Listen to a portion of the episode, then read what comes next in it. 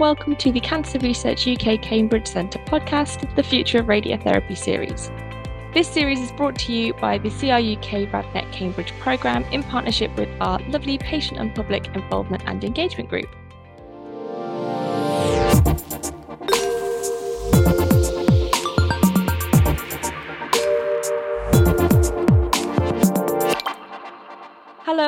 To today's episode. I'm joined by Robert and Neil to talk about radiotherapy and climate change and what impact radiotherapy might have on the planet and how future practice changes could impact our carbon footprint. So, as per usual for this series, we've got one of our patient representatives here to ask the questions that you would want to know and to discuss the perspective of our patients and the public when considering new research. And today we have Neil. Rob Chuter is from the Christie in Manchester and mostly works on the MR Linac, but also is the chair of the Institute of Physics and Engineering in Medicine's Environmental Sustainability Group, which he set up in February 2020 to create a network of people focused on improving environmental sustainability of medical physics. Hello, thank you for having me. Neil is now retired but continues to do some teaching about radiotherapy and some academic work. He was found to have prostate cancer in the spring of 2021 despite having no symptoms and went on to have radiotherapy later in 2021. Neil joined us in the patient research group to help promote an understanding of radiotherapy among patients and the public, especially to help increase confidence in this important treatment. And thank you for having me too.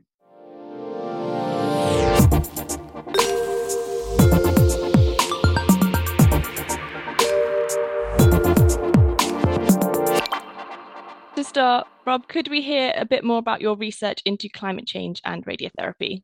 Yeah, so a couple of years ago, I applied for some money for the, the Northwest Greener NHS Innovation Fund, and that was to carbon footprint radiotherapy.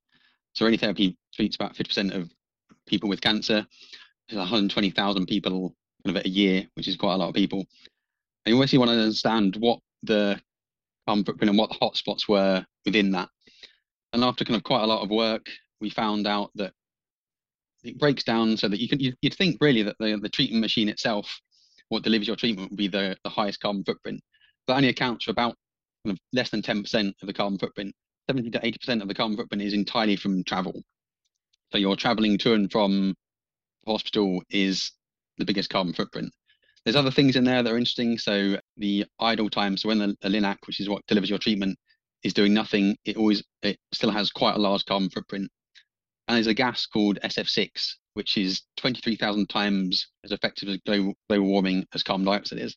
And that's in all Linacs. And this is used to kind of stop the treatment deliver correctly. But that leaks and because it's at high pressure. And that also has a surprising large carbon footprint. And it's those two things we'd like to talk to manufacturers about, because if they can change that, then that would make a big difference.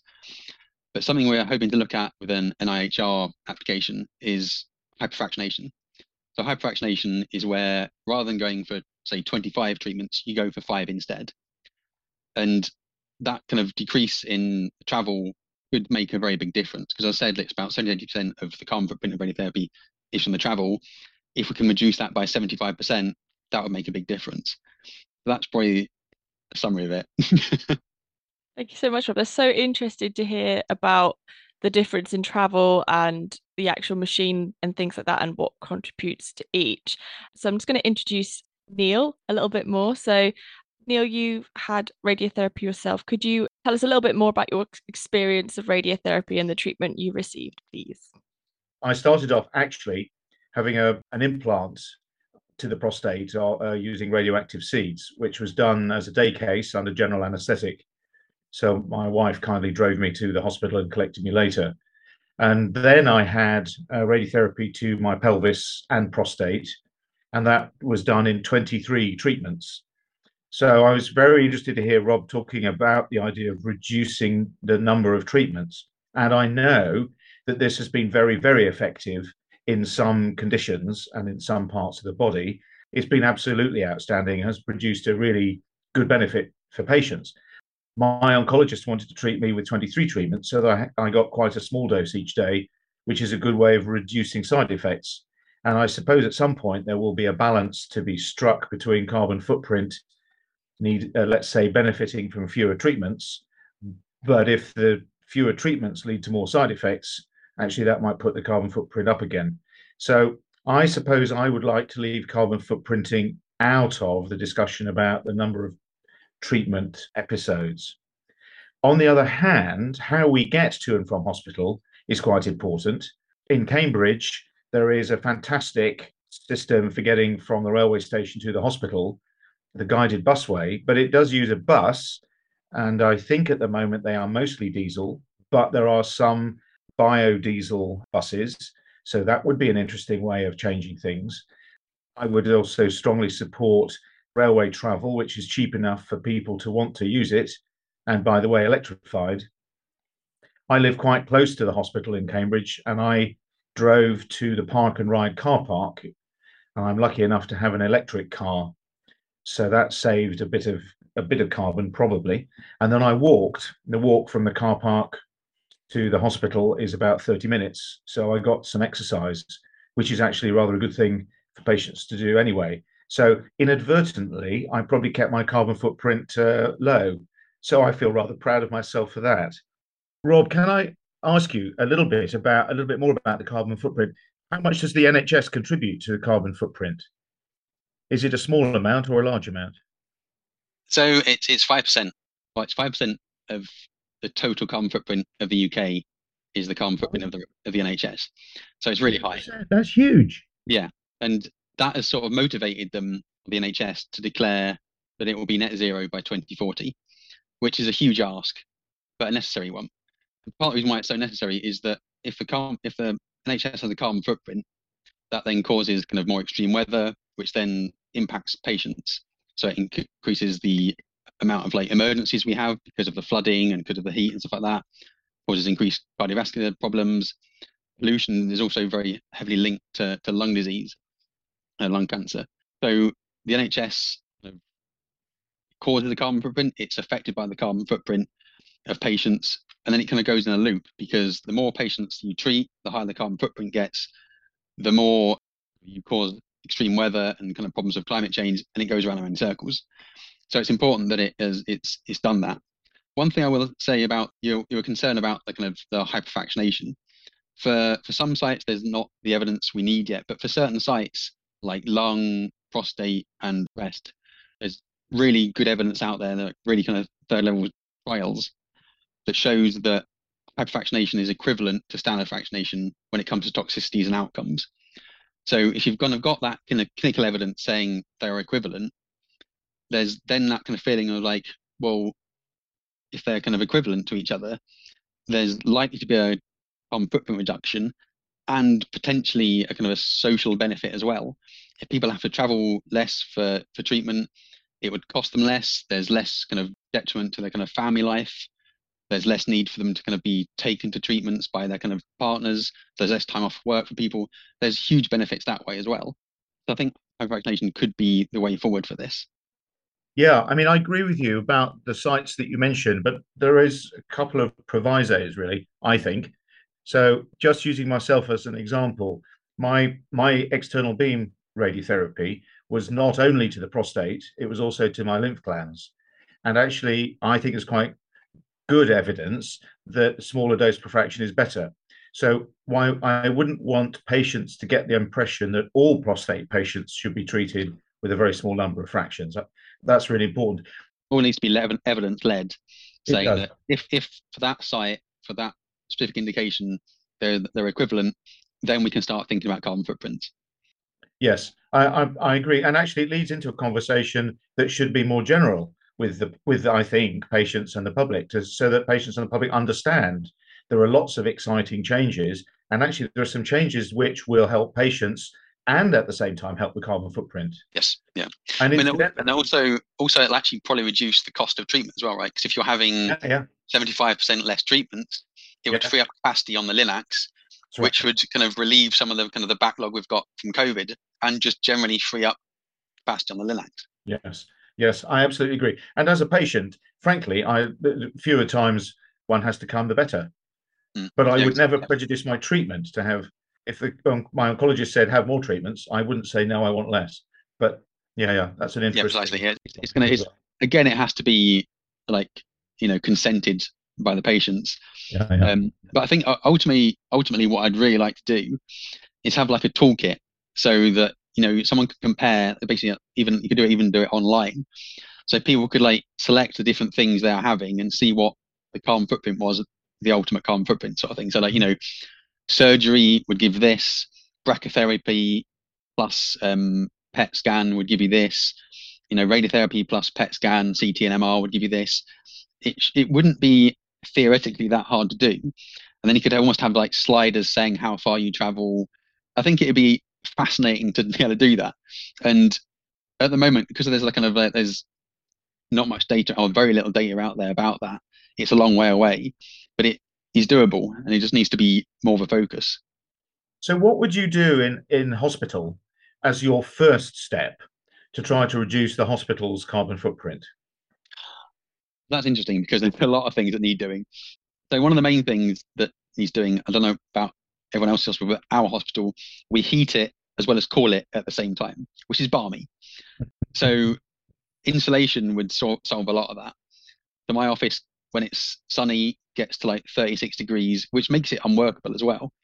Then in the winter, it's freezing because it's got a metal roof. So just simple insulation that has been around for decades or even millennia would would would solve a lot of those problems. There's also the ability to kind of the Christie has now started putting solar panels on its roofs. We've got a lot of flat roofs. A lot of hospitals have got flat roofs, or basically any roof that faces south could have a solar panel on it and would decrease the carbon footprint and cost of electricity to the hospital. And it doesn't take that long to like earn that money back okay, there's an initial outlay which is which is tough, but after like ten years or so, you've made that money back because it repays you in the fact that you have to buy less electricity, and that would just generally help the decarbonisation of the national grid in general, which is where we need to go to. Particularly with energy prices going up at the moment, that sounds like a really attractive proposition. Nicely, yeah, and it's, kind of we're, we're moving house soon, and one of the first things I want to do when we move to the new house is put solar panels on it because it would solve our really really large concerns about energy prices, but also start reducing our carbon footprint. It's something I'm obsessed by carbon footprints. There's an excellent book called How Bad How Bad Are Bananas by Mike Berners-Lee, and in that the kind of subtitle is the carbon footprint of, of everything. And if you read that, you will start seeing the carbon footprint in everything. It makes you really really fun at parties. but you can you, you can it does make you start thinking about everything you do. So we don't have a car. We we have a cargo bike which we transport uh, my kids around in, and that is a kind of big effect. And then and it's just the next thing in that process for me is putting solar panels on the roof. They they aren't particularly cheap, but we kind of added more money to our mortgage to try and make that work because I think it's important and needs to happen. And would you also put water heating systems on the roof? I've just come back from holiday abroad, and those are everywhere. Yeah, I mean, I, I don't know quite how efficient they are in the UK, but potentially. Although I think if you have a choice between water heating panels and solar panels, solar, solar panels is probably the way to go. But heat pumps are probably the way we also need to go as well. So that's essentially like it's like a reverse air conditioning unit. Rather than cooling it down, it heats it up. And they're also very efficient and electricity based. So if you're using electricity that's decarbonized, then you essentially you're not using any fossil fuels at all. So that would be another thing I'd like to do, but I think they're currently still quite expensive. Well, my, my local hospital is enormous, and I reckon it would have space for water heating apparatus and solar panels. Yeah, yeah, that'd be that'd be that'd be ideal. Neil, as a patient, if you were concerned about climate change, what would you want to know in terms of radiotherapy?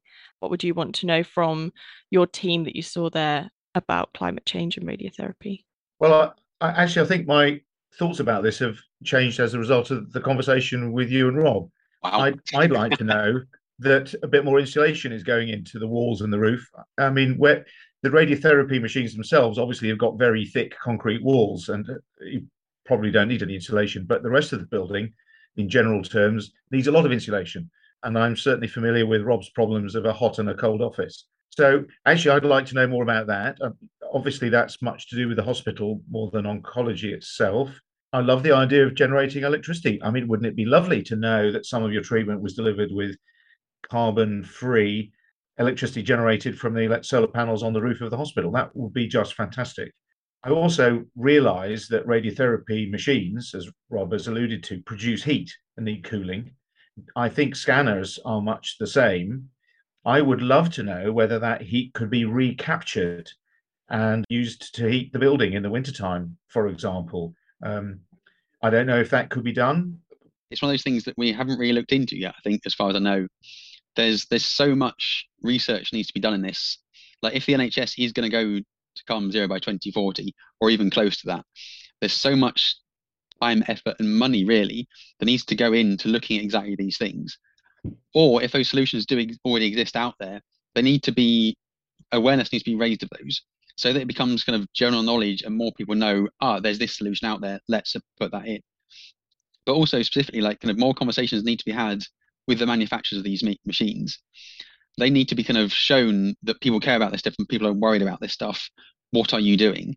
And that's another thing that the IPEM kind of group is doing. We are kind of engaging with as many manufacturers as possible to say that this is a concern that more people are going to have over time. What it is, what is it that you can do? And there's quite a lot of um, manufacturers are now starting to think about this. One of the best ones is Philips. Philips is really starting to get good at this. Um, and there's kind of just the more that they're aware of it, the more we're aware of it, the more more feedbacks are given to them that this is something they should do, the more stuff like that will happen, I think. Rob, that's really interesting to hear about manufacturers getting involved in this. And I suppose it would be useful for estates departments in hospitals to start to think about it because I suppose there may need to be a degree of collaboration there. But I guess your Institute of Physics and Engineering in Medicine is an absolutely perfectly placed group to try to get that to start. That's that's what we hope. But kind of more importantly is that each hospital now has to have something called the, a green plan, and this is sort of something that I think is now even legally binding, or there's something there's something tied to it, maybe even funding, that means that each hospital has to have things like it's like 20, 25 steps and they have to meet each of these. And one of them is they have to buy their energy from an, a green energy supplier. And if they kind of, if kind of more, problems at the moment, they're quite niche things. There's the mm-hmm. kind of, I'm on, I'm on the sustainability group for, for, for the Christie, and there's like 10 people that are looking at this and thinking about this. Until the person that heads that group is given more power and more recognition and recognition from the board, which is starting to happen, then it's not really going to go anywhere. But these th- these things are all happening. It's just early days, unfortunately, which is which is worrying because like you know if we are, you know, we've seen the the weather this year was was pretty terrifying. The droughts in in kind of mainland Europe and southern southern England, and this is just the start of the extreme weather. There was a really interesting um, article from the Met Office a couple of weeks ago saying by 2035, the summer we've just had will be the average. That sort of scares me into thinking that we aren't treating this as an emergency yet, but we need to. So the recognition of sustainability groups and you know the work that's being done by lots of other people needs to be really put up there because that needs to be focused on the there is kind of money starting to go in from research funders into this stuff but again that needs to be multiplied if we're going to get anywhere near the 2040 target. And you mentioned that obviously travel is one of the bigger factors for radiotherapy treatment, but also probably wider hospital carbon footprint as well. We sort of where we're based in Cambridge, we sort of see people from throughout quite a large region, and I can imagine it's quite the same in Manchester.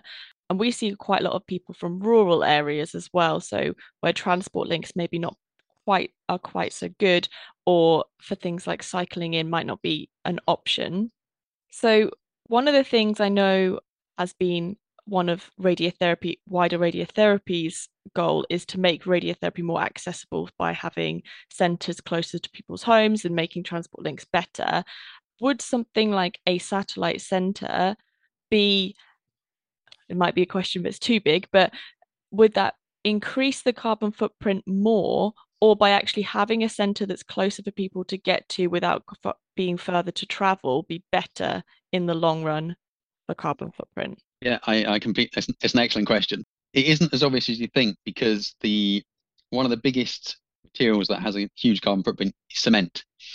So if you're making your your center out of cement, which is very very likely, you're going to have a huge inbuilt carbon footprint to that new center.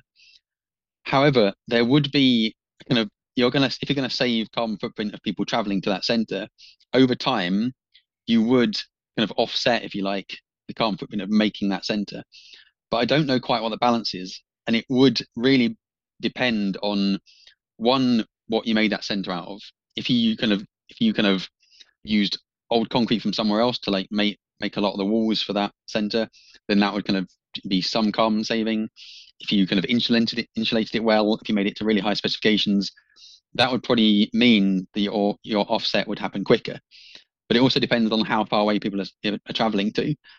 But that's one of the million things that I'd really like to look at because I think it's a fascinating question and something they've already been asked several times. I can see that that could be a strong argument for having more satellite centers if that would be cheaper, or the other way around, actually, to not have satellite centers.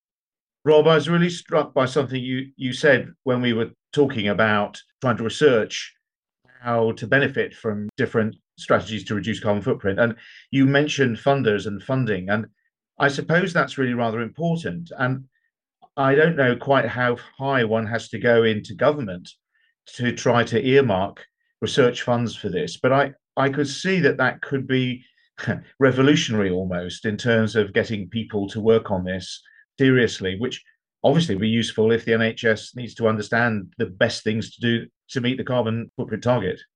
Yes, I mean it's increasingly happening. The NIHR now has what has one has a kind of um, one that's entirely focused at this, but it's still kind of very very competitive. So all NIHR things are very competitive. I wouldn't mind betting that everything that was submitted was worth funding, but kind of there, there should be other things, more money put into that, and just more focus in it. And I feel it should be put into almost every application. So it should be asked of you know everyone that submits something it should say what is the what is the kind of climate impact or environmental sustainability kind of impact of this project. If they could do that and get everyone to think about it even a little bit, that would be a good start. So it's almost broader than saying, can you fund it more? Is like, can you consider it in everything? you know, just really aiming low there. But the more that can happen, the more people kind of in general can consider it in everything they do, the better place we are going to be, really. It's almost like when we ask people to consider patient and public involvement in their funding applications and things like that. It's almost saying we this is this is important. We need to be thinking about it in everything we do. And the same way we should be considering the patient's voice in everything we do. We should be considering Absolutely. the climate. Absolutely. Like almost can, can we consider the planet's voice in this as well as the patient's voice? That's a beautiful phrase. Hold on to that. consider the patient's voice, consider the planet's voice. That's very eloquent. We should get that on a on a poster board. Yeah, yeah, yeah, yeah. on a t-shirt. Robert, we have fired so many questions at you. Is there anything you'd like to know from Neil at all as one of our patient representatives? Speaking of patient involvement. So, so Neil, kind of did you did talk about this a little bit earlier about how you travelled to to treatment, but kind of what made you decide how you tra- travel for treatment? I suppose in a way there were not terribly many different options the my main alternative would have been the local bus service, and the tickets are too expensive. Uh, so uh, that was very unattractive for that reason. Mm. I also felt that having 30 minutes walk each way from the where I parked the car, which was free parking in the park and ride, uh, to the hospital would be good for me physically as well as perhaps mentally. Um, and then I, think that was vindicated actually. Uh, luckily, the weather was good. I didn't get rained on once, uh, but then it is East Anglia. It's interesting because uh, yeah, a lot of a lot of people kind of it's it's something as basic as how much it costs or how easy it is to get there. I think you, you kind of you were in a in a way kind of quite fortunate that there wasn't you didn't didn't have a huge amount of toxicity, so you could walk. We kind of had a patient focus group a while ago, and a lot of this was discussed, and a lot of people were saying they kind of they would have loved to take in public transport, but the kind of toxicities they were getting meant they didn't really want to do that. And a lot of them mentioned that on the kind of buses and trams we have in Manchester, there isn't a toilet. And yeah. a lot of them had kind of bowel problems or bladder problems. and, and therefore needed a toilet kind of in kind of in easy reach. So and, and kind of another thing we had we had something similar with a group in in, in London, and in London about sixty percent of patients took public transport to the hospital. Now, Guy's and St Thomas is, is lucky because it's next to London Bridge, but that it, it just shows you that if there's very good public transport links, people do use the public transport. And part of the reason why I think that public transport or can we use the public transport a lot more there is because it's trains, and on trains there's toilets, so there's less of that worry about the kind of your toxicities and how you're going to react, and also they're smoother. Because another thing that was brought up by uh, one of the patients is that it, there was she was she was in quite a lot of pain. So if you've kind of got a, a kind of a, a, bumpy bus or a kind of tram that clackety clacks quite a lot, she was kind of always in pain. Whereas trains tend to be quite a lot smoother. So trains is the answer. It's unfortunate that not many train state well, not many hospitals are next to a main train station. I think kind of Guy's and St Thomas might be one of the only ones that's you know lucky to be next to such a big train station. There might be others in London like might next to Waterloo, and then the other one I thought about is well, Birmingham Hospital is next to University Station, but there's not many that can kind of boast about being next to a train station. But you know, kind of making public transport more accessible, cheaper, like you said, would be a very good start.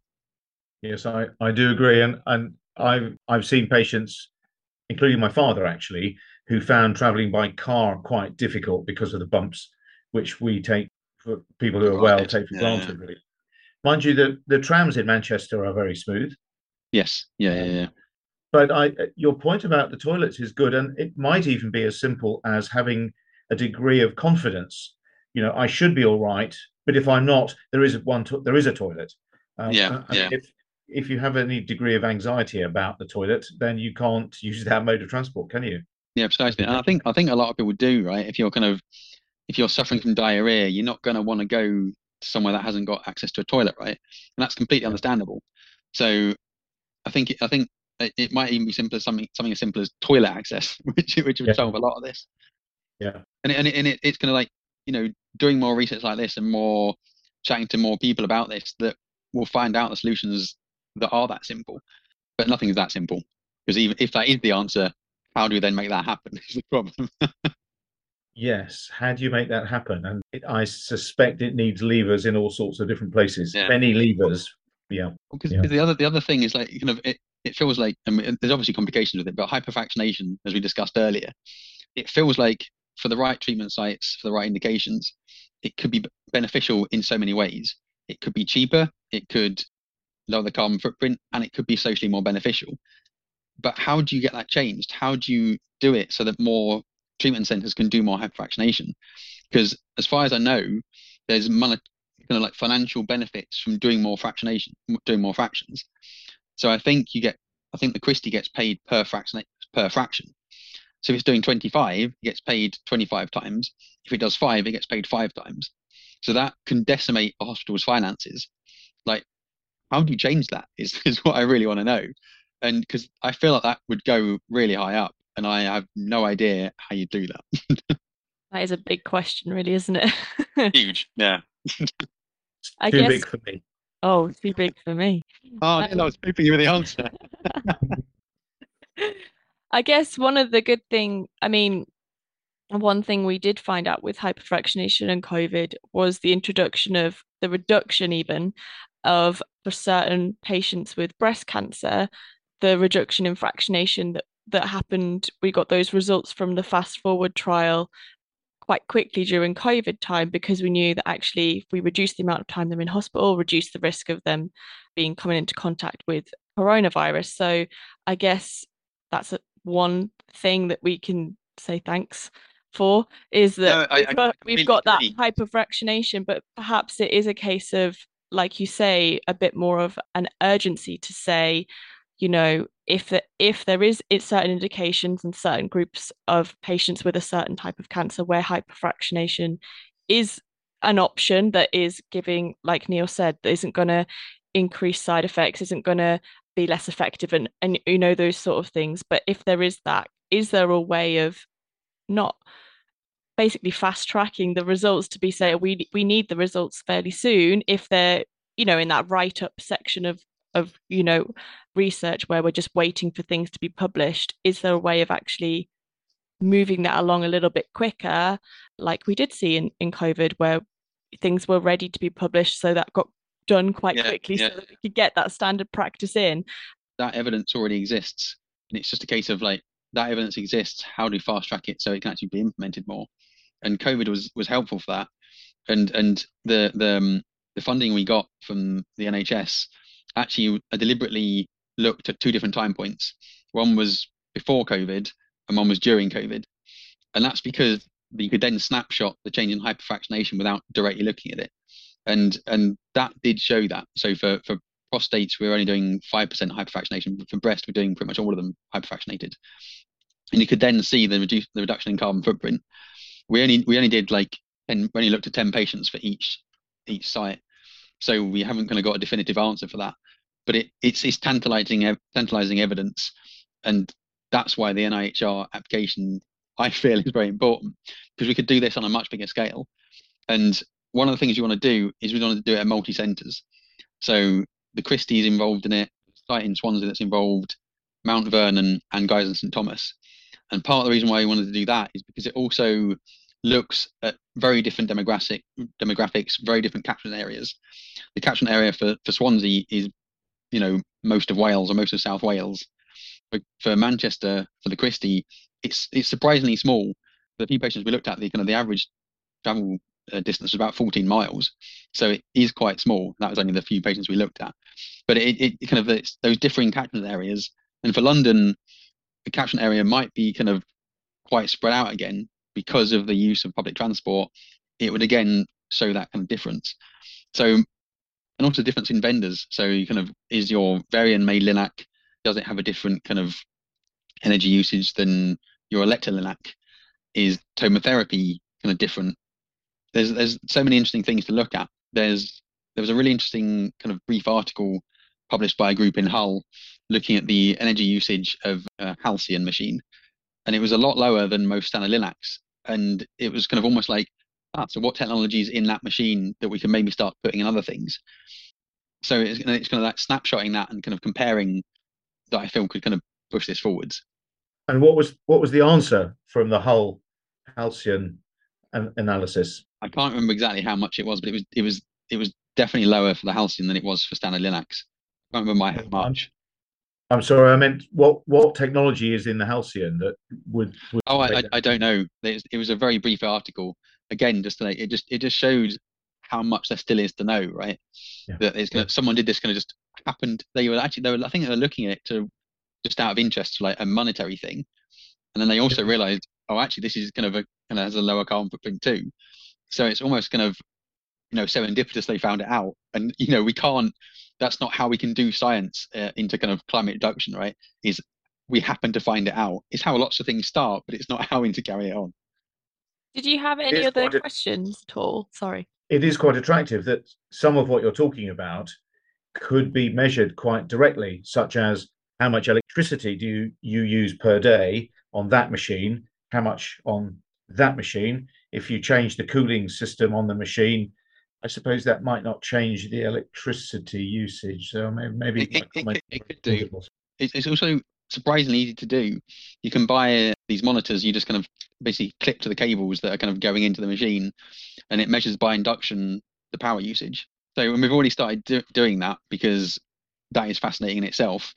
All Yeah. you've got to do is get a few of them and attach them to different machines in different places, and you've already started finding out that answer, right? But yeah, it's work in progress, as is everything.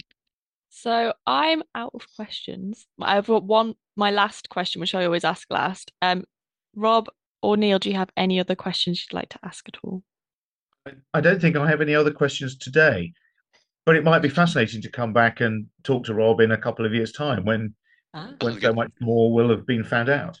So my last question, I'll start with you, Rob, is where do you see your research sort of taking you in the next five to ten years? Well, I suppose I, t- I talked about it earlier, really. That toolkit that can kind of find out the carbon footprint or just be used online to find out the footprint of different things, that is where really where I'd like, like it to go. So we're putting in a, an application to, to IPEM to carbon footprint PET and SPECT imaging. So these are kind of nuclear medicine interventions that you that kind of lots of people have, and we don't know the carbon footprint of that. And that's kind of one piece of the puzzle. And then I'd like to do kind of like look at the footprint of brachytherapy, which is done in a in a theatre. So that has got a vast amount of carbon footprint from the the heating and ventilation systems are quite large with that. So that's what I'd really like to do is kind of just, just take all those bits and piece it together into one tool that people can use to really compare the carbon footprint of different approaches. Thank you. And Neil, what would you like to see happen in the next five to 10 years in terms of this sort of research? Actually, it was very interesting to hear Rob talking about simple measures to reduce carbon footprint and talking about his own home ideas. I've, I've also been thinking that actually I want to put some more insulation in our house and get some solar panels too. I'd already been thinking of that. So I'd really like to see hospitals doing both of those things as well. I realize it may be expensive to insulate hospitals, but I think oh, it's something we ought to do, especially with energy prices, as well as the whole question of carbon footprint. I would like to see electricity generation. I'd like to see hospitals heating water, at least partly heating it using solar panel systems. Um, and I want to keep an eye on that. And I want to listen out for information about whether heat from machinery that's used all over the hospital, not just in radiotherapy, can be used, can be repurposed, if you like. So I think there's a lot for me to listen out for and watch out for. How much I can do to pull one of the levers, I don't know, but I'll give it some more thought. Thank you so much, the both of you, for joining us on this episode. It's been an absolute pleasure speaking to you both. Very much. Thank you very much for inviting us. Yeah, thank uh, exactly. Thank you for inviting us, and it's been a real pleasure for me as well. Thank you, Rob. Thank you, Rachel.